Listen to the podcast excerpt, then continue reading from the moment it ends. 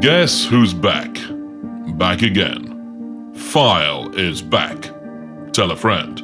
But don't tell them until you've finished listening, because, like Aerosmith larking about with an extinction level asteroid strike, I don't want you to miss a thing. This is part two of my sinister pigeon investigation. The Sinister Pigeon Investigation for Hermitage FM, conducted by Simon File, Part 2. It's seven days since we broke this story. The inventor of garages in the UK, the singer Craig David, once spent seven days getting intimate blisters with a woman he hardly knew. That life is not for me. Doubtless, you've spent the week counting those same seven days, waiting to hear what happened next.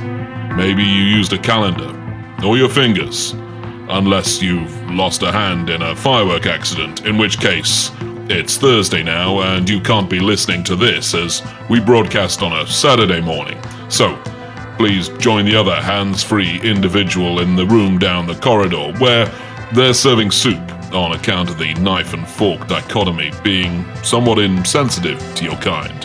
This is no place for the sensitive.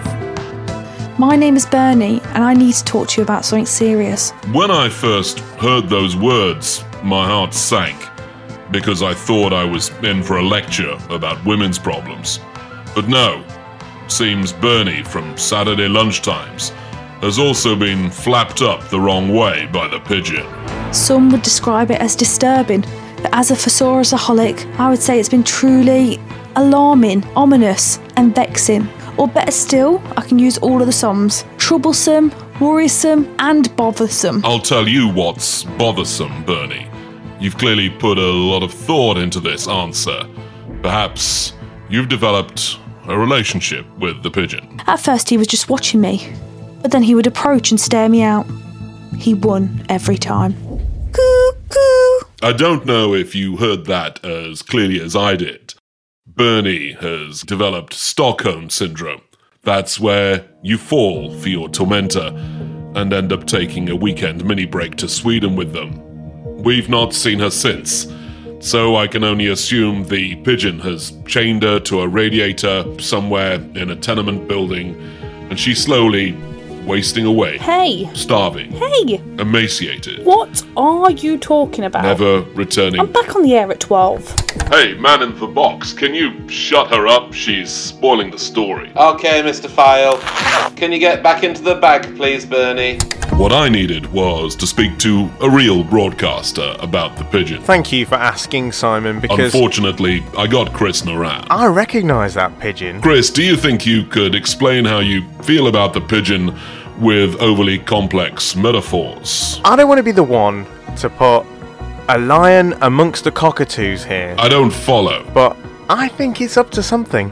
Maybe it's from a wanted poster. But you instinctively feel it's bad. I can just feel that something's not right. Oh, please don't say I can feel it in my winky. Oh, too late. Talk is, of course, cheap.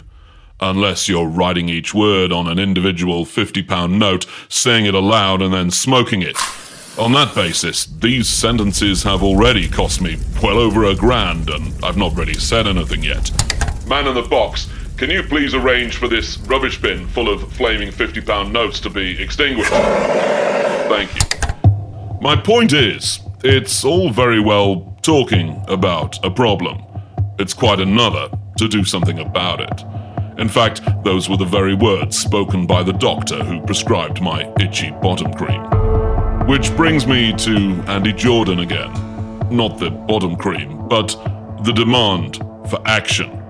Action against the sinister pigeon. Well, yes, something needs to be done about this. Now is the time for action. What now? When I, when I say now, not actually now, can you give me five seconds?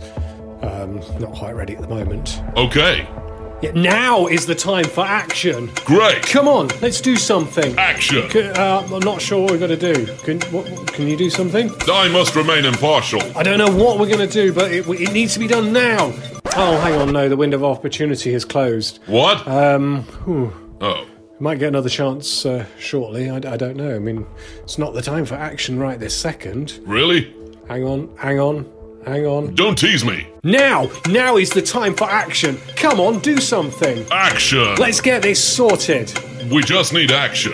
I don't, I don't, I don't know what we've got to do. I, I, no! I, Come on. stop stressing me! Oh, we missed our chance! We missed our chance. Um, So, don't know if there's any more time for action. no action then. Fancy a pint? I still had a thirst, but not for alcohol, for action. And if I couldn't get any from someone else, I'd have to give myself the action. Once again, I'm back in Memorial Square. Hey, Pigeon. Yes, you, Pigeon. It's looking at me. This is notice of action. I want you to stop what you're doing. Quite literally terrifying some people. It's cooing. And now, oh god, no, no, it's coming for me. Oh, oh, the humanity again. I've just had this dry cleaned from last week.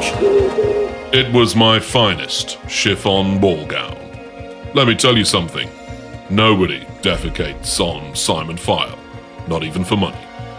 I don't know yet how this story ends.